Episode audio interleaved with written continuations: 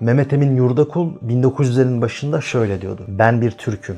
Dinim cinsim uludur. Türk milliyetçiliği bir yandan yıkılan imparatorluğun kaybetme korkusunu içinde hissederken bir yandan da yeni bir devlet yaratmanın arzusunu taşıyordu. Balkanlardan geriye doğru çekilirken bir yandan da Truman hayallerinin peşinden koşuyordu. Kurucu ideolojinin bel kemiği oldu. O andan itibaren Türkiye'de neredeyse bütün siyasi akımlar Türk milliyetçiliğinin bir parça sahiplenicisi oldu. Belki de bugün o yüzden CHP bir yanda, AK Parti bir yanda, MHP öte yanda aynı anda milliyetçi olduğunu iddia ediyor. Tartışmalar da burada başlıyor. Türk milliyetçisi nedir? Türk milliyetçiliği nasıl başladı ve nereye evrildi? Bugün beraber bunu konuşacağız. Ama orada çok güzel bir Kemalizm tarifi var Atatürk'ün. Diyor ki Türk devriminin yaptığı işler. Ekonomik ve sosyal politikalar bakımından ne Demokratik Sol Parti'nin ne Cumhuriyet Halk Partisi'nin söylemi e, e, liberal sağdan çok ayrı gibi gözükmüyor. E, bu ülkenin yüzde 99'u üstelik Müslüman. Hem layık hem Müslüman olunmaz. Ya Müslüman olacaksın ya layık.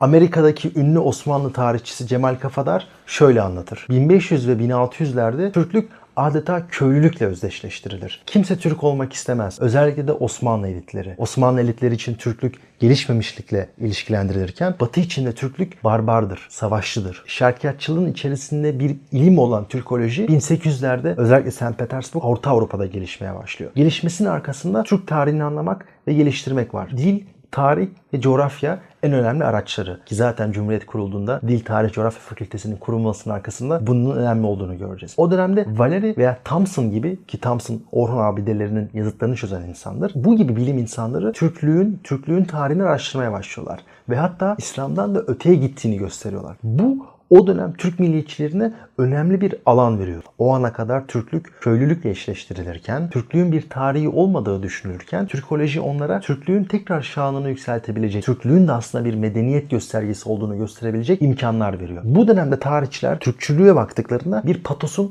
olmadığını görüyorlar. Yani bir duygu yok. Daha çok gerçekten Türk'ün adını koymak veya Türk tarihini oluşturmak gibi niyetleri var. Ahmet Vefik Paşa ya da Şemsettin Sami'nin Türkçe sözlük yazdığını, Türkçenin kurumsallaştırılmaya çalışıldığını, tarih kitaplarının yazıldığını görüyoruz. Türk milliyetçiliğinin patosunun 1800'lerin sonu 1900'lerin başından itibaren başladığını görüyoruz. Özellikle de Mehmet Emin Yurdakul'la beraber. Bu dönemi biraz iyi anlamak gerekiyor. 1800'lerin sonundan 1914'e, 1914'ten de 23'e gidecek bir sürece giriyoruz. Bu süreçte Osmanlı iyice dağılmaya başlamış. Önce Trablusgarp'ı ardından Balkanları kaybediyor. Birinci Dünya Savaşı'na gidip birçok cephede kaybettikten sonra üzerine bir de ulusal bağımsızlık savaşı veriyor. Bütün bunların neticesinde gittikçe cisimleşen, gittikçe varlığını daha çok hissettiren bir korku, bir telaş, bir tedirginlik var. Bu ne? Beka kaygısı. Cumhuriyet öncesindeki bütün ideolojilerin tek bir sorusu var. Devleti nasıl kurtarırız? Öncesinde İslamcılık denenmiş fakat çalışmamıştı. Daha sonra İbreler Türk milliyetçiliğini gösterdi. Türk milliyetçiliğinin iki kurucu ismi var. Biri Yusuf Akçura, diğeri Ziya Gökalp. İlginçtir ikisi de Osmanlı'nın çevresinden geliyor. Akçura Rus kimliğinin hakim olduğu ve orada Rus kimliğine karşı bir Türkçülük ideolojisinin geliştiği Kazan bölgesinden. Ziya Gökalp ise feodal bakiyenin güçlü olduğu, sanayileşmenin fazla gelişmediği ki Diyarbakır Kürdistan coğrafyasından geliyor. Ziya Gökalp ve Akçura şu konuda anlaşıyor. Milliyetçiliği bir tahayyülde inşa olarak görüyorlar. Fakat ikisi milliyetçiliğin nasıl inşa edileceği konusunda epey farklılaşıyorlar. Tahayyülde inşa ne demek? Aslında milliyetçilik ideolojisine baktığımızda sana bir hafıza, bir kimlik yaratılır. Normalde olmayan bir şey. Onu nasıl yaratılacağı, insanlara hangi kimliğin vereceği, tarihi nasıl şekilleneceği hep bir inşadır. Mesela bunu Benedict Anderson da anlatır. Devletler geliştiğinde matbaa gelişir, gazeteler gelişir, insanlar ortak bir eğitim tedrisatından geçerler. Herkes aynı dili konuşur, aynı haberleri tartışır, aynı haritalara görürler. Orada ortak bir tarih anlatısı oluşur. İşte inşa dediğimiz şey bu. 1800'lerin sonlarından 1900'lerin ortasına gelişen modern devletle beraber ulus kimliği de bir inşadır. Yusuf Akçura'da Ziya Gökalp de bu inşaya dikkat çeker. Fakat Akçura ile Gökalp arasındaki fark şu. Akçura Rusya'dan geliyor. Rusya'da bir hızlı bir sanayileşme dönemi var. Modernleşme ve sanayileşme Osmanlı'ya göre daha hızlı gerçekleşmiş. İkincisi bir İran etkisi var. Dolayısıyla İran Şiizmine karşı Rusya'daki Türklerde bir sekülerizm vurgusu gelişiyor. Bu iki nokta Akçura'nın fikir dünyasını epey şekillendiriyor. Akçura materyal gerçekliğe, materyal gerçekliğin toplumu şekillendirdiğine, toplumun farklı sınıflar yarattığına Gökalp'e kıyasla daha fazla inanan, daha fazla önem veren birisi. O biraz da Alman ekolünden etkilenerek devleti bir şirketler topluluğu ve farklı sınıfların bir araya geldiği bir yapı olarak görüyor. Devlet var olmalı, alt sınıfları devletin içerisine doğru eklemlemeli. Biraz da iktisadiyat vurgusu var yani. Yusuf Akçura'nın en önemli kitabıysa Üç Tarzı Siyaset. Bu kitapta Akçura batıcılık, İslamcılık ve Türkçülük akımlarını inceliyor. Ve batıcılık ile İslamcılığın çöktüğünü belirttikten sonra Türkçülüğün yeni kurtarıcı ideoloji olacağını söylüyor. Fakat Akçura İslamcılığa tamamen karşı değil. Ona göre İslamcılığın güçlü teşkilatçı yapısı Türkçülüğe aktarılmalı. Ona göre din Almanya'daki gibi kami bir milliyetçiliğe dönüşmeli. Fakat Gökalp'e baktığımızda Gökalp'te irade vurgusu çok daha fazla. Özellikle siyasetçi, bürokrat, devlet elitlerine daha fazla vurgu yapıyor. Toplumu şekillendirecek, devleti kurtaracak insanlar olarak onları görüyor. Zaten Akçura ile Gökalp arasında diğer farklardan biri Gökalp rejimin ideoloğu olmayı tercih ediyor, istiyor, itaat ve terakki ile yakın oluyor. Türkiye Cumhuriyeti'nin kurucu ideolojisinin önemli fikir babalarından biri oluyor. Fakat Akçura birazcık daha bilim insanı yönünü öne çıkartarak bu tarz siyasi aktivizmlerle daha az angaja oluyor. Aynı zamanda Akçura'da o sekülerizm vurgusu çok önemli. Kendisi Türk ocağında mesela Tengri lafını ilk kullananlardan. Tengri razı olsun, bizi burada Tengri buluşturur gibi laflar ediyor ki bu etkiyi hala biz bazı Türkçülerde görüyoruz. Allah lafı yerine Tengri kullanılıyor. Ziya Gökalp ise Yusuf Akçura'ya kıyasla dini ve İslam'ı daha önemli bir yapı olarak görüyor. Toplumu bir arada tutan bir tutkal görevi veriyor İslam'a. Ona göre Batı ahlaksızlaşmış ve soysuzlaşmış. Modernitenin basıncı kimlikleri önemsizleştirmiş ve insanlar arası birlik ve beraberlik değerlerini azaltmış. Ziya Gökalp bunun tam tersini İslam'ı ise bir panzehir olarak görüyor. Modernizm ulaşılmalı, çağdaşlaşma gelmeli, devlet modernist karakterlere ulaşarak sekülerizm de gelmeli. Fakat İslam var olmalı ki toplumsal değerler korumaya devam etsin, Batı'nın düştüğü tuzağa düşürmesin. Hatta Gökalp Türk'te Nietzsche'ci bir anlam yüklüyor. Üst insanın Türklükte buluştuğunu görüyor. O Nietzsche'nin öngördüğü Batı'nın düştüğü hataya Türkiye'nin düşmeyeceğini söylüyor. Batı modernizmin kölesi olmuş, soysuzlaşmışken Türklük hem milliyetçileşecek hem de modernleşecek. Bu aslında Durkheim'e verilen de bir cevap. Durkheim sosyolojide şunu anlatır. Modern topluma ilkel topluma bakar ve der ki ilkel toplum bize daha organik bağlara sahipmiş gibi gelse de aslen modern toplum arasındaki bağlar ve dayanışma daha güçlüdür. Neden? Orada gerçek bir iş bölümü vardır ve bu iş bölümü neticesinde insanlar birbirine muhtaçtır. Fakat modernizmin kimlikleri önemsizleştirdiğini, insanların atomize olduğunu söyler. Nitekim bu tartışmalar ardından George Simmel, Weber tarafından da yapılır. İşte Durkheim buna anomali der, toplumsal krizler der. İşte Ziya Gökalp'in panzeri de İslam'dır. Toplum bir yandan milletleşirken aynı zamanda İslami değerleri koruyarak kendi manevi yani mefkuresini devam ettirir. Ziya Gökalp'in aslında bu anlattığı Türkçülükle beraber İslami değerlerin bir arada olduğu milliyetçilik zaten Türkiye Cumhuriyeti'nin de kurucu ideolojisi olacak. Fakat bütün bunlar yaşanırken Balkan topraklarının kaybedilmesi, Edirne'nin elden çıkması Türk milliyetçiliğinin duygu durumunu epey değiştirecek. Başlangıçta Türkolojinin içerisinde bir duygu yok demiştim ya. İşte 1900'lerde o Balkan Savaşı'nın ardından bir duygu patlaması oluyor. Ve burada en önemli duygunun kin, intikam, hırs olduğunu görüyoruz. Hatta kin ve intikam üzerine şiirler yazılıyor. Kinini korumalısın. Kin bir erdem olarak anlatılıyor. Birinci Burnumuzda tütüyor Çinli'nin kokusu. onun gibi şeyler. Buzda tutuyor Çinli'nin kan kokusu Elimizden yitiyor yüce dünya beyliği Birinci Dünya Savaşı öncesinde İtalya'nın Trablusgarp is- işgali ya da batılı devletlerin Balkan Savaşları'nda Türklerin başına gelenleri pek umursayamaması gibi hadiseler Türk milliyetçilerinde şu hissiyat uyandırıyor. Güçlü olan ayakta kalır, güçlü olan her zaman sözünü dinletir. Yani özellikle o sosyal darwinizm ve güç vurgusu epey tekrar edilen bir vurgu oluyor. Türkiye güçlü olmalı, Türkler güçlü olmalı, güçlü olmalı ki kendi hakkının peşinden gitmeli. Fakat sadece güçlü olmak yetmez. Hırslı ve intikam duygusunu sürekli korumalı. Burada en önemli figürlerden biri mesela Ömer Seyfettin. Ömer Seyfettin'in romanlarını veya öykülerini okuduğunuzda şiddetin çok yoğun bir şekilde vulgarize edildiğini görürsünüz. Şiddetle adeta tanışırsınız. Kolu kopan askerlerin hikayesi vardır. Kanlar fışkırır. Askerler vatan için her an ölmeye hazırdır. İşte bu o dönemin psikolojisinin bir ürünüdür. 1914'ten sonra milliyetçilik başta çıktığı o devrimci fikirlerden biraz biraz uzaklaşmaya başlıyor. Sebebi milliyetçiliğin statükoya dönüşmesi. Hobsbawm bu durumu şöyle anlatıyor. 1789'da mesela bir Fransız ihtilali olduğunda Fransız milliyetçiliği aynı zamanda devrimci bir özellik de taşıyor. Neden? Çünkü kraldan aldığı gücü, monarşiden aldığı siyasal meşruiyeti vatandaşa, halka vermeye başlıyor. Ki zaten milliyetçiliğin ortaya çıkışı da budur aslında. Temel cevaplamaya çalıştığı soru siyasal güç kimin olacak? Siyasal iktidarın meşruiyetini nasıl sağlayacaksınız? Bunun verdiği cevap da millete vererek. Oradan da bir millet tanımı yapmaya başlıyor. 1914'ten sonra milliyetçiliğin iyice statikoya dönüşünü görüyoruz. Ulus devletler oturuyor, dil birliği sağlanıyor, kültür birliği sağlanıyor. Birinci Dünya Savaşı ardından imzalanan anlaşmalar devletlere verdiği toprağı etnisiteye göre belirlemeye başlıyor. Dolayısıyla aslında milliyetçiliğin artık yavaş yavaş statik olduğunu söyleyebiliriz. İşte tam bu dönemde Türkiye Cumhuriyeti kuruluyor. Kurulurken ki bahsettiğim öfke ve bir yandan da beka kaybı korkusu, tedirginliği birazcık dinmiş oluyor. Sebebi artık savaşı kazanmış olmanız, belli bir toprağa oturmuş olmanız, Türkiye Cumhuriyeti'nin kurulması. O öfke aslında bir unutma enerjisi yaratıyor ve yeni Türkiye'nin de kurulmasına yönelik dinamizme doğru çevriliyor. Cumhuriyet kurulmadan önce ise Anadolu'nun zaten Türkleştirilmesi isteniyordu. Birinci Dünya Savaşı'nın yarattığı imkanlar da Anadolu'nun Türkleştirilmesi için kullanıldı. Mesela o dönem en başta Ermeniler teşhir edildi, öldürüldü. Anadolu Ermenilerden temizlenmiş oldu. Cumhuriyet kurulduğunda bir kimlik inşası var. Ve her şeyin ötesinde de bir modernleşme, çağdaşlaşma hareketi var. Ki milliyetçilik biraz da budur. Medeniyet ve ulus inşasında geride kalmışlar tek çare olarak düşünülüyor. Ayrıca geride kalmış devleti modernleştirmek ve topluma ulus bilinci aşılayarak çağdaş medeniyete ulaşmak isteniyor.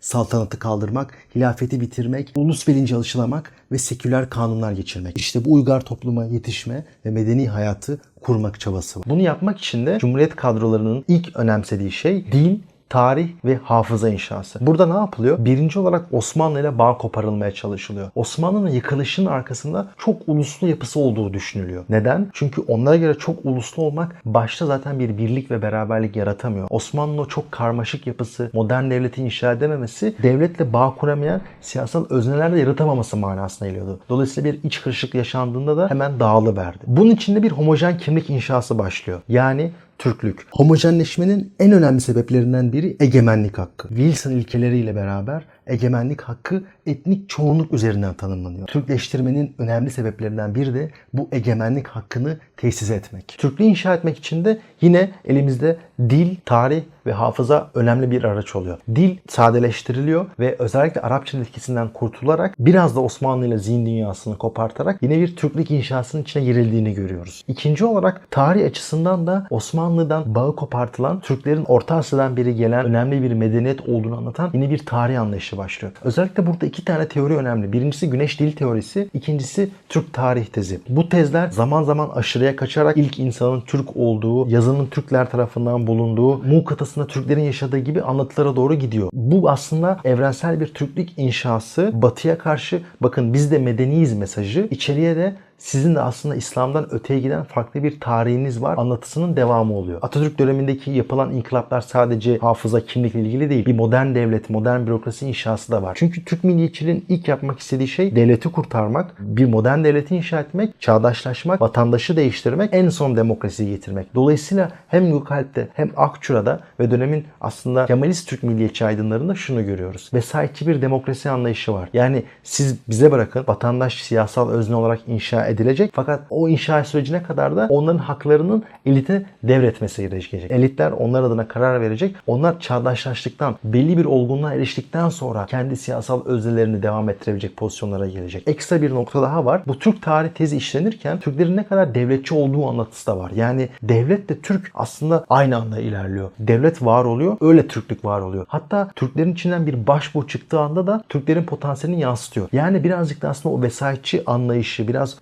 Türklerin de siyasal vatandaşın da devletle olan bağını daha da pekiştiren bir devletçi anlayış olduğunu görüyoruz. Ki bu yıllar boyunca hep anlatarak devam edecek. 1950'lerde, 1960'larda hatta 2000'lerde farklı ideolojiler, farklı Türk milliyetçilikleri bu söylemi alarak devletçi söylemi öne çıkartacak. Vatandaşın özgürlüğüne karşı. Peter Alter Türk milliyetçiliğine baktığında İtalyan milliyetçiliğinin bir istisnai türü olarak görüyor. Risorgimento milliyetçiliği diye geçer İtalyan milliyetçiliği. Yani diriliş milliyetçiliği. Orada iki tane kutbun olduğunu söyler Peter Alter. Bir tarafta liberal, devrimci, demokratik milliyetçilik, öbür tarafta muhafazakar, devletçi, etno milliyetçilik. Türk milliyetçiliğinde hep içerisinde bu iki gerilimin olduğunu söyler. İşte Atatürk milliyetçiliğinin, Kemalizmin içerisindeki milliyetçilik gerilimi de budur. Bir yanda bir hümanizma inşası vardır. Birçok insanın dalga geçtiği güneş dil teorisi, Türk tarih tezi her ne kadar Türklüğü çok aşkın, dünyanın kurucusu öznesi yapsa bile dünya ile bağlanma açısından önemli görür Zafer Toprak. Onu bir hümanist, evrenselci bir yanı olduğunu söyler. Mesela Atsız buna karşı çıkmıştır. Ne demek herkes Türk? Türk özel olmalı. Türk ırkı özeldir. Asil kandır. Hiç kimseyle karışmamıştır. Türklük ancak bize özeldir tartışması başlar. Dolayısıyla bir yandan bu tarih ve dil tezlerinin aşkınlık yanı olduğu kadar bir yandan da hümanizması olduğunun altı çizilir. Ki Türkiye Cumhuriyeti'ne vatandaşlık bağıyla bağlı olan herkes Türktür madde 88. Bir yandan da o vatandaş milliyetçiliğinin bir özünü koyuyor gibidir. Fakat öte yandan Atatürk milliyetçiliğinden itibaren gördüğümüz şeylerden biri de milliyetçiliğin bir etno yanının olduğu. Aslında orada devletçi muhafazakar yapıyı tekrar görüyoruz. Yani bir Türklük tanımı var fakat kim Türk? Kimler bu Türk tanımının içerisine giriyor? Türkiye Cumhuriyeti'ne vatandaşlık bağıyla bağlı olan herkes gerçekten Türk mü sorusuna evet yanıtını o kadar kolay veremiyoruz. Ki bu vatandaşın kim olduğu, Türk'ün kim olduğu, Türk milliyetçiliğinin hangi Türklük üzerine inşa olduğu aslında bu ideolojinin de temel sorusu. Neden? Çünkü bütün milliyetçilikler önce ötekiyi tanımlayarak kendini inşa eder. Alman milliyetçiliği, Fransız milliyetçiliği böyle ortaya çıkmıştır. Cermen milliyetçiliği yani pangermanizm Fransız milliyetçiliğine karşı yaratılmıştır. Alman milliyetçiliğinin karşısında da Rus milliyetçiliği vardır. Türk milliyetçiliği de Rus milliyetçiliğinin güçlü olduğu dönemlerde kendine daha fazla yaşam alanı bulmuştur. Homojenleşme eğilimleri sırasında elinde sadece Türkler yok. Hatta nüfusta Türklük bilinci çok az. İnsanlar etnik olarak Türk, Türk olabilir fakat birçok insan kendine ben Türk'üm demiyor. Dolayısıyla bir Türkleştirme politikası yürütüyorsun. Bunun ilk amaçlarından biri dediğim gibi zaten önce Ermeniler e, ülkeden gönderilmiş oldu. İkinci nokta Rumlar. Mübadele yapıyorsun. Türkiye'de yaşayan Rumları gönderiyorsun. Yunanistan'da yaşayan Türkleri alıyorsun. Fakat buradaki önemli noktalardan biri şu. Hem Ermenilerde hem Rumlarda hem Yahudilerde çizilen sınır Türklük değil, İslam. Hatta Ahmet Bozarslan şunu anlatır. Türkiye Cumhuriyeti'nin asli kimliği İslam'dır diye. Neden? Çünkü Müslim ve gayrimüslim ayrımını dinden çiziyorsun. Yunanistan'dan gelen etnik Türklere baktığımızda onlar Türkçe bilmez. Ana dilleri Yunancadır. Hatta Türkçe bilmedikleri için uzun süre topluma adapte olamazlar ve entegrasyonda sorun yaşarlar. Dolayısıyla Türklük kimliğinin ilk inşasında siyasal vatandaşın kim olacağının ilk sorusundaki ilk bakılan şey İslam'dır. Fakat İslam da yeterli değildir. Onun ötesinde Türklüğe de bakılır. Falih Rıfkı Atay şöyle der. Son Müslüman bir Türk memleketi. Yani aslında hayallerinde olan ilişkilerden biri Türklük. Fakat bu işte Türk milliyetçiliğinin ilk tansiyonu. Ne kadar dışlayıcı olacaksın, ne kadar kapsayıcı olacaksın. Bir yandan Türkiye Cumhuriyeti'ne vatandaşlık bağıyla bağlı olan herkes Türktür diyorsun ve Türklük tanımını vatandaşlıktan çiziyormuş gibi yapıyorsun. Fakat öte yandan bu Türklük tanımının içerisinde hem dini hem de etnik temeller var. Türkiye'de yaşamaya devam eden Ermeniler, Rumlar, Yahudiler bu tanımın içine giremiyorlar. Hatta onların Türk olması da istenmiyor. Vatandaş Türkçe konuş kampanyasının yanında bir de vatandaş Türkçe konuşma kampanyası var. Orada bir disimilasyonizm var. Bize karışmayın. Biz sizin kim olduğunuzu bilelim. Türk değilsiniz zaten. Ermenisiniz ve siz kendi cemaatinizin içerisinde yaşayın. Bir yandan onlara Türk denip bir yandan da Türk olmamasıyla ilgili bir ilişki de kuruyorsunuz. Fuat Köprülü'ye baktığımızda Türkiye'yi üçe bölüyor. Merkezde Türkler var. Sonra Müslümanlar var. En sonunda boyun eğmeye mecbur olan Hristiyanlar var. Öte yandan Fikret Kanad'a baktığımızda o şöyle tanımlıyor. En merkezde Türkçü Türkler var. Merkezin dışında Türk olup Türkçü olmayan Türkler var. Bir daha dışarı çıktığınızda Türkleştirilebilecek olanlar var. Yani Boşnaklar, Arnavutlar, Çerkezler. O halkanın dışında Kürtler var. Müslümanlar ama Türkler değiller. Türkleştirilemeyecekler muhtemelen. En halkanın dışında Müslüman olmayanlar var. Bahsettiğim gayrimüslimler. Onlar zaten hiç bu Türklüğün tanımının içerisine dahi girmiyor. Türk milliyetçinin içerisindeki bu dışlayıcılık ve kapsayıcılık tartışmasının uzun bir süre devam ettiğini görüyoruz. Kapsayıcılar arasında mesela gördüğümüz örneklerden biri Hasan Ali Yücel olacak. Liberal bir milliyetçilik, daha hümanist bir milliyetçilik çiziyor. İlginçtir Ziya Gökalp de öyle. Ziya Gökalp tamamen iradi bir milliyetçilik ortaya koyuyor. Ben Türk'üm diyorsam Türk'ümdür. Bitti. Ne mutlu Türk'üm diyenenin bir yandan Türk ismine verilen bir özgüven, bir güven olduğu kadar Türk diyen ne mutludur. O da Türktür gibi bir anlamı da olduğu söylenir. Fakat bu tartışmanın devamında üst kimlikle etnik kavramlaştırmanın sürekli birbirinin içerisine girdiğini görüyoruz. Türklüğün Kürtlükle kurduğu özel bir ilişki var. Özelden kastım şu. Kürtler hem Türkiye Cumhuriyeti kurulduğunda ve hala da en büyük azınlık grup. Yunanlılara yapıldığı gibi tam asimile edilemiyorlar. Asimile edilme çabaları var erken dönemde. Doğu raporları vesaire var. Fakat bunun tam olarak gerçekleştirilmediğini görüyoruz. Hatta Kürtler de bu Türkleştirme politikasına karşı bir reaksiyon, bir isyan dalgası da başlatıyor. Kurtuluş Savaşı'nın öncesinde beraber anılan Türklük ve Kürtlük yavaş yavaş yerini Türklüğe doğru bırakınca Kürtler buna isyan etmeye başlıyor. Ağrı Dağı isyanında mesela daha milliyetçi bir Kürt hareketi görürken Şeyh Said isyanında Kürtlüğün içerisine sinmiş fakat daha fazla kendini belli eden İslamcı reaksiyonların var olduğunu görüyoruz. Nitekim günün sonunda bu hem laik devlete hem de Türkleştirme politikasına verilmiş isyanlar oluyor. Bir yandan Kürtlük kimliği reddediliyor fakat bir yandan da Türklük tanımı tam olarak Kürtlere verilmiyor. Çünkü onların her zaman bilinç altında Kürt olduğu da bilinci var. Tanıl Bora bunu şöyle ifade ediyor. Resmi Türklük söylemi bir yandan Kürtlerin Kürt olmadığını, onların Gezi'den Türk olduğunu yani daha Türk olduğunu söylerken bir yandan da resmi yazışmalarda, özel raporlarda onların aslen Kürt olduğunu, aslen tehlikeli olduğunu bir devlet bilgisi olarak sızdırmaktan da vazgeçmez. Şimdi sen Türk milliyetçiliğini dışlayıcı bir milliyetçilik olarak anlattın. Bu dışlayıcı milliyetçilikte ırkçı eğilimler de var mıydı?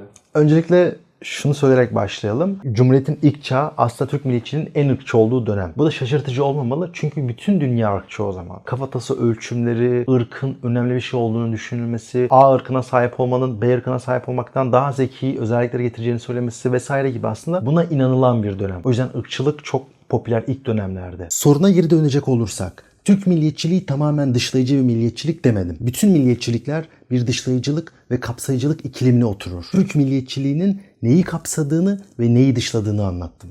Bu hesaba göre Türkleştirebilecekler var, bir de Türkleşemeyecekler. Almanya'nın etkisinin artması ve 2. Dünya Savaşı'nı kazanacağını düşünülmesiyle beraber tavan yapıyor. Almanya'da o zaman biliyorsunuz ırkçılığı bir devlet politikası haline getirmiş bir ülke. Türkiye'de bunun en önemli kalemşörü Nihal Atsız. Kendisine ırkçı olarak tanımlıyor bu insan. Ben ırkçıyım diyor. Irkçılığı iyi bir şey olarak söylüyor. Türkçülük eşittir ırkçılıktır zaten diyor. Irklar birbiriyle karışmamalıdır diyor. Hatta demin anlattığım o Türklüğü biraz daha kapsayıcı yapmaya çalışanlara da bu yüzden karşı çıkıyor. Kemalizm içerisine baktığımızda bu derece bir ırkçılık savunucusu yok. Yer yer özcü anlatımlar var. Kültür mesela özcülük oluyor. Kana vurgular var. Fakat hiçbir zaman bu derece ırkçılığın bariz olduğu bir anlatı da yok. Nitekim Almanya'nın savaşı kaybedeceği de belli olmasıyla beraber Nihal Atsız Türkçülük Turancılık davası zaten tasfiye ediliyor. Kendisi de zaten Kemalizmi, Atatürk milliyetçinin zırva diyen biri. Popülerliği de buradan geliyor zaten. Nihal Atsız'ın bu resmi ideolojiyle verdiği kavga. Yani Türkçü biri Atatürk milliyetçiyle kavga ediyor. Milliyetçinin içerisindeki diğer bir tansiyon dinle. Bir yandan din demin anlattığım sebeplerden ötürü önemli bir kimlik belirleyicisi ve toplumu bir arada tutan bir tutkal olarak gözüküyor. Fakat öte yandan Osmanlı'dan kopmaya çalışılan bir zihniyet dünyası da var. Ve İslam bu zihniyet dünyasının en önemli temsilcilerinden biri. Dolayısıyla onu kontrol etme çabası oluyor. Mesela Diyanet bunun örneklerinden biri. Hem çağdaşlaşmak istiyorsunuz fakat çağdaşlaşmaya giden engellerden birinin İslam olduğunu düşünüyorsunuz. Fakat onu da kimliğinizin bir parçası yapıyorsunuz. İslam'la kontrollü ve aynı zamanda gerilimli bir ilişkin var olduğunu söyleyebiliriz. Üçüncü gerilimli ilişki Batı ile ilgili. Yine varmak istediğiniz yer Batı. Çağdaşlığa ulaşmak istiyorsunuz. Çağdaşlığın kaynağı, kaynağı olarak Batı'yı görüyorsunuz. Fakat Batı'nın da zamanı geldiğinde kendi çıkarları uğruna sizi satabileceğine, kendi değerlerine uymadığının farkındasınız. Dolayısıyla burada Batı ile de kurulan garip bir ilişki var. Hatta Cumhuriyet'in ilk dönemlerindeki Bolşevik sevgisi, Bolşevizm aşkı da biraz e, bu Batı düşmanlığından geliyor. Tıpkı şu an mesela Rus perestliğin, Rus severliğin Amerikan işgallerinin Irak Savaşı'nın ardından Türkiye'de yayılması gibi. Fakat temelinde milliyetçilikler her devletin kendi çıkarının peşinden koştuğunda gizliden gizliye varsaydığı için kendisini diğer devletlere kıyasla daha ahlaklı bir pozisyonda konumlandırsa bile aynı şartlar ona gelse farklı şeyler yapmayacak muhtemelen. Fakat burada sürekli diğer devletlerle kurduğunuz gerilimli bir ilişki var. Özellikle onu bir rol model olarak alıyorsanız. Diğer bir tansiyon da şu. Milliyetçilik vatandaşa bir siyasal özne vermek istiyor. Diyor ki benim aslında temel derdim kraldan aldığım siyasal iktidarı sana vermem. Egemenlik, kayıtsız şartsız milletindir. Fakat bir yandan da başlangıçtaki Türk milliyetçinin içerisinde güçlü bir vesayetçilik, güçlü bir aydınlanmacılık var. Hem aynı anda vatandaşa siyasal özne olacağını söylüyorsun hem de bir aydınlanmacı otokratizm getiriyorsun. En baştan Türk milliyetçiliği ve özellikle Kemalist dönem Türk milliyetçiliği vatandaşa bir sorumluluk yükler. Devlete ve topluma karşı sorumlulukları olacağı anlatısıdır. Daha en baştan liberaller buna karşı çıkar. Çünkü onlar faşizme giden yolun buradan geçtiğini söylerler. Ki Locke arasındaki tartışma da burada zaten. Rousseau'nun o çizdiği cumhuriyetçi erdem topluma karşı Locke herkesin ferdi özgürlüğünün olduğu, siyasete katılımı hakkının olduğu daha liberal bir toplum çizer. Dolayısıyla onların karşı olduğu şey zaten bu herkesin politize olduğu toplumdur. Fakat ikinci bir tartışma da var. Vatanperverlikle milliyetçilik arasındaki farkı veriyor. Evet devlete karşı sorumlu olabilirsin, topluma karşı sorumlu olabilirsin. Fakat bu sorumluluğun ne olduğu önemli. İlk dönemdeki Türk milliyetçiliği bu sorumluluğu biraz daha devletçi perspektiften çizer. Fakat Halide Edip adı var. Hasan Ali Yücel gibi ya da Ahmet Ağaoğlu gibi insanlar bunu vatanperverlik çizgisinden anlatırlar. İşte vatanperverlikle milliyetçilik arasındaki farklardan biri budur. Sorumluluğun boyutu değişir. Sorumluluk mesela kapsayıcılık olur. Sorumluluk mesela sizin toplumsal hayata ne kadar katıldığınız olur. Ne kadar devletin yanında olduğunuz değil. Öte yandan vatanperverlikle milliyetçilik arasındaki diğer bir fark da gururun nereden devşirileceği. Milliyetçilik o hamaset anlatısını, tarihi anlatısını, ne kadar büyük olduğunuz anlatısını çok sever. Oradan bir gururlanma, kibirlenme, kolektif bir narsizm yaratır. Fakat vatanperverlik kendi iyi şeyler yapmış olmanın hazzını biraz daha ne kadar kapsayıcı, demokratik bir toplum yarattığı idealler üzerinden tartışır. Sovyetlerde biraz daha bunun olduğunu görüyoruz. Bu ana kadar gördüğüm şeylerden biri şu. Milliyetçilik özellikle elit düzeyde kalmış durumda. Yani elitler arasında konuşulan, elitlerin tartıştığı, sadece elitlerde tesir bırakmış bir Türk milliyetçiliği var. Toplumla kaynaşmasını, İslamcılıkla, muhafazakarlıkla bağ kurmasını 1950'lerden sonra olduğunu görüyoruz. Özellikle Kıbrıs olayından sonra. Kıbrıs olayı bunun ilk mihenk taşı oluyor. İkinci Dünya Savaşı'ndan sonra İngiltere sömürgelerini bırakmaya başlıyor ve bunlardan biri de Kıbrıs. Kıbrıs'ta da hem Kıbrıs Türkleri yaşıyor hem de Kıbrıs Rumları yaşıyor. Bu noktada İngiltere hem Yunanlılara hem de Türklere garantörlük veriyor ve Kıbrıs'ın yönetimini özel bir yapılanmaya bağlıyor. Fakat 1950'lerin ardından adada Türkler ve Rumlar arasında bir mücadele alanı olmaya başlıyor. Rumlar tarafından da bir Enosis ideali yaratılıyor. Kıbrıs'ın giderek karışması, giderek Rumlarla Türklerin arasındaki artan gerginlik Türkiye'de de Kıbrıs üzerinden yeni bir milliyetçilik yaratılıyor. İşte tam bu noktada elit milliyetçiliği daha toplumla kurulan bir bağ yaratıyor. Orada işte toplum giderek daha çok milliyetçileşmeye, Kıbrıs meselesini giderek daha fazla önemsemeye başlıyor. İşte bu 6-7 Eylül olayları işte bu Kıbrıs meselesinin en çok kaşındığı anlardan biri. İnsanlar Atatürk'ün evine yapılan bir yalan bombalı saldırı haberinin ardından Taksim'e inmiş ve oradaki birçok Rum mağazasını taşlamış, kadınlara tecavüz etmiş. Böyle olaylar yaşanmıştı. O dönemde Kıbrıs Türk Türk Derneği var. Kıbrıs Türk Türk Derneği de Kıbrıs Türkleri arasında örgütlenmeye başlıyor. Hatta paramiliter yapılar kuruyor. Buradaki önemli nokta şu. Bu derneğin içerisinde olan gruplar radikal uç milliyetçiler. Fakat onlar hem devleti hem de toplumu yönlendirilebilmeye başladı. Dolayısıyla bu Kıbrıs meselesinde giderek toplumun daha patlayıcı bir yere gittiğini görüyoruz. Milliyetçilik anlamında. Yunanlarla bunu kaşıyınca Yunanlar tarafından da ve özellikle 1960-70'lere kadar bu sorun çözülmeyince Kıbrıs meselesi Türk milliyetçiliği için önemli bir yakıt olmaya başlıyor. Kıbrıs meselesi Türk milliyetçiliğinde batıya güven olmaz, güçlüysen hakkını alırsın hissiyatını pekiştiriyor. Misaki milliyle bitmiş iridentist damarı tekrar canlandırıyor. Daha önemlisi dört tarafı düşmanlarla, etrafı hainlerle çevrili jeostratejik Türkiye anlatısını güçlendiriyor. Biz bu güvenlikçi motifleri başka meselelerde ilerleyen süreçte görmeye devam edeceğiz. 1960'larda Türk milliyetçiliği adına asıl siyasete belirleyen hareket ülkücülüktü. O döneme kadar Türk milliyetçiliğinin topluma tam olarak inemediğini söylemiştik. İşte toplumla Türk milliyetçiliğini birleştiren fikir Alparslan Türkeş oldu. Bunu da nasıl yaptı? Türk milliyetçiliğinin seküler doğasını muhafazakarlaştırdı. Özellikle 9 ışık doktriniyle beraber. Bunu yaparken de İslam'ı bir ahlaki fazilet olarak ortaya koydu. Dönemi sadece bir emperyalizm ya da komünizm savaşı olarak nitelendirmedi. Ortada da bir kültür, bir ahlak savaşı olduğunu söyledi. Bu ahlakı da en iyi Türk İslam ülküsünün vereceğini belirtti. Buradan da en başta 9 ışık doktriniyle beraber yavaş yavaş Türk milliyetçiliğinin İslamlaştığını, muhafazakarlaştığını görüyoruz. Bu da zaten daha muhafazakar, İslami değerlere yakın olan Anadolu taşralarında Türk milliyetçiliğin kabulünü kolaylaştırdı. Bir de o dönem köyden kente göç başlamıştı. Kente yeni gelmiş insanların özellikle bu Türk İslam milliyetçiliğini benimsediğini görüyoruz. Gençlerse o zaman ülkücü teşkilata katıldı. Ülkücü teşkilat normalde Ankara Üniversitesi'nde 3 fakülte etrafında kurulmuş milliyetçi gençlik teşkilatıydı. Fakat paramiliter yapılarla da bağı vardı. Neden? Çünkü o zaman Amerika Türkiye'deki komünizm tehdidine karşı yükselen sola yönelik bir barikat yaratmıştı. Ülkücü gençliğin içerisinde de komando eğitimlerinin olduğu, paramiliter eğitimlerin olduğunu görüyoruz. Ülkücülük gayri nizami harbın araçlarından biri haline geldi. Hatta antikomünist hareket bu gruplar arasında belli çatışmalar olsa bile mesela Milli Türk Talebe Birliği, İslamcılarla ülkücüleri antikomünizm bu grupları da bir araya getirdi. 12 Eylül'den sonra ülkücüler arasında yeni bir anlatı doğmaya başladı. Devlet bizi kullandı, sahipsiz bıraktı. Ülkücüler kendi ifadeleriyle e, öpmeye çalıştıkları e, elin kendilerine tokat attığını gördüler. 12 Eylül'den sonra ülkücü hareketin içerisinde önce zaten belli bir toparlanma var. Sebeplerinden biri siyasi yasaklar. Ardından siyasi yasaklar kalkınca Türkeş tekrar sahneye geliyor ve biz tekrar ülkücü hareketin canlandığını, MHP'nin tekrar faaliyete geçtiğini görüyoruz. O dönemde 90'larda MHP'nin oyları artmaya başlıyor. Sebebi ne? En önemli sebep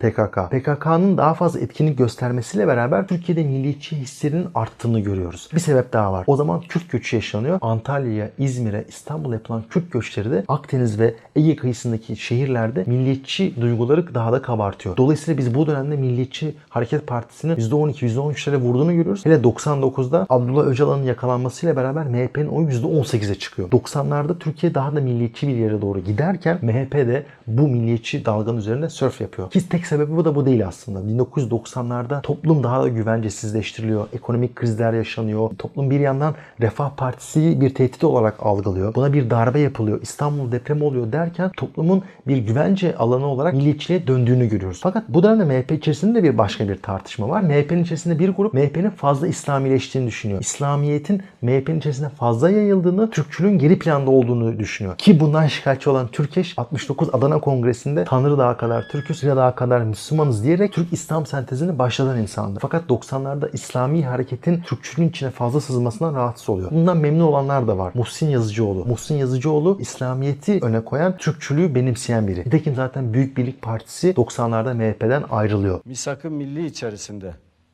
bugün hapsedip e, bizi o dar elbisenin içine sokmak isteyen anlayış bugünkü Türkiye ve dünya konjüktürü içerisinde e, dünyadaki gelişmeler içerisinde milletimizin ihtiyaçlarına cevap verememektedir. Şu anda e, Türk aleminde meydana gelmiş olan gelişmeler bir Osmanlı e, anlayışını mecbur hale getiriyor. ülkücülüğün dedik çerçevesi Türkiye'nin sınırlarıyla sınırlıdır. İslam birliğini yaymak, e, İslamiyet'i yaymak, İslam birliğini kurmak diye bir hedefimiz yoktur bizim. Ama efendim siz İslam birliğine karşı mısınız? Karşı değiliz. İslamiyet'in yayılmasına karşı mısınız? Hayır karşı değiliz.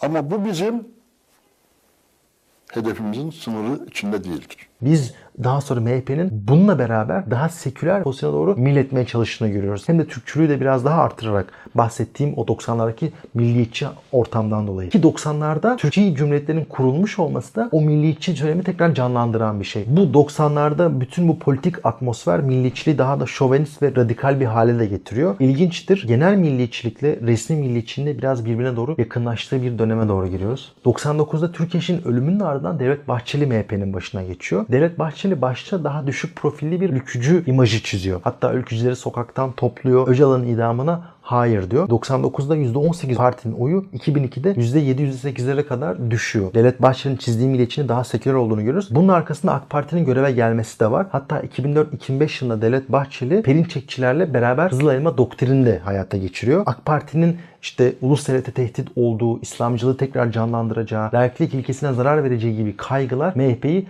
en başta daha seküler bir noktaya koydu. Devamında MHP 2013'lerde özellikle bu Kürt açılım sürecinde milliyetçi söylemlerin arkasındaydı. Akabinde 2015'ten sonra AK Parti ile bir iktidar ortaklığı yaptı. Nitekim AK Parti zaten baştaki daha liberal, Kürtlere yönelik daha demokratik siyaseti bir kenara bırakmış. O da milliyetçi bir çizgiye yaklaşmıştı. Buradaki ilginç noktalardan biri ulusalcılık. Ulusalcılık normalde 1960'ların sonunda 3. Dünya milliyetçiliği üzerine sosyalizmle seküler bir milliyetçilik hayaliyle ortaya çıkmıştı. Niyazi Berkes gibi insanlar o dönem Türkeş gibi daha şovenist, daha radikal milliyetçilerden kendilerini ayırmak için ulusalcı diyorlardı. 1960 ve 70'ten sonra fakat ulusalcılığın o entelektüel mirasını devam ettiremediğini görüyoruz. Özellikle 1980 ve 90'dan sonra Amerika'nın tek güç olması, Sovyetlerin yıkılması ulusalcılığı gittikçe daha paranoyaklaştıran ve komple teorileriyle beslenen bir ideoloji haline getirdi. Bunun üzerine Refah Partisi'nin yükselişi, AK Parti'nin iktidara gelişi, Kürt hareketinin gittikçe güçlenmesi ulusalcılığı daha sosyalist damarını bir kenara bırakıp daha reaksiyoner ve seküler tahayyüller üzerinden kendisini daha fazla anlamlandıran bir ideolojiye dönüştürdü. Ulusalcılığın doktrini de mesela Çetin Yetkin'in 1998'de yazdığı bir metinde görüyoruz. Bu metin tam olarak ulusalcı ideolojinin ruhunu oluşturuyor. Emperyalist devletler ve onların yerli işbirlikçileri ki burada Kürtleri ve İslamcıları kastediyor Çetin Yetkin, ülkemizin yeni bir sevre doğru sürüklenmeye çalışıldığına tanık olmanın acısını yaşıyoruz. Bir yandan Kürdistan hayali kışkırtılırken bir yandan da Ermeni sorunu ortaya atılıyor. Boğazların yabancı Yemen'dine geçmesi için sinsice kamuoyu oluşturulmaya çalışılıyor. Pontus cemiyetinin yeniden temelleri atılmaya çalışılıyor. Vatanımızın maddi kaynakları, kamu malları emperyalist devletlere ve yeni ortaklarına peşkeş çekiliyor. Emperyalizme karşı ulusal güç birliği vakti. Burada aslında ulusalcılığın özellikle 2000'lerden sonra reaksiyoner hale gelmesinin tıpkı metinde olduğu gibi özelleştirmeler, küreselleşme, globalleşme, AK Parti'nin Avrupa Birliği ile başlattığı müzakerelerin iç hukuku değiştireceği, vatanın bölünmez bütünlüğüne zarar vereceği gibi anlatılarla karşı koyulduğunu görüyoruz. Nitekim ulusalcılık ve onun refleksleri az bir insan tarafından benimsenmiş olsa dahi politik anlamda bugün bence birçok insanın zihin dünyasını sarmış durumda. Türk milliyetçinin içerisinde birçok tansiyon alanları mevcut ve dallanarak, budaklanarak birçok ideolojiyle de işbirliği içerisine girmiş durumda. Bunun temel sebeplerinden biri milliyetçiliğin bir sosyalizm ya da liberalizm gibi net bir doktrinasyon koymaması. Birçok ideolojiyle melez, sentez ideolojiler yaratılıyor. Bu Türk milliyetçiliğin aslında hem ulusalcılıkta, AK Parti'de ya da CHP'de bulmamızın sebeplerinden biri. Bunun ötesinde Türk milliyetçiliğin kurucu ideoloji olması da her partinin Türk milliyetçinin sahiplenmesine yol açıyor. Türk milliyetçiliğini anlamlandırmak bu yüzden zor ve bu yüzden önemli. Ben bu videoda Türk milliyetçinin kabaca gelişimini anlattım ve bence önemli noktalardan biri Türk milliyetçiliğinde sürekli vurguladığım o tansiyon noktalarını bulmak. Bu dışlayıcılık, kapsayıcılık tartışması, vatandaşa bir siyasal özne olarak yaklaşıp yaklaşmama noktası, İslam'la kurulan bağ, muhafazakar mı olacak, seküler mi olacak? Bunun gibi tartışmalar olmaya devam edecek. Siz Türk milliyetçiliği hakkında ne düşünüyorsunuz? Bu videoda olabildiğince objektif olarak Türk milliyetçiliğini anlatmaya çalıştım. Eleştirilerinizi, yorumlarınızı bekliyorum. Bizi beğeniyorsanız arkadaşlarınızla paylaşmayı unutmayın. Bir sonraki videolarda görüşmek üzere. Kendinize iyi bakın.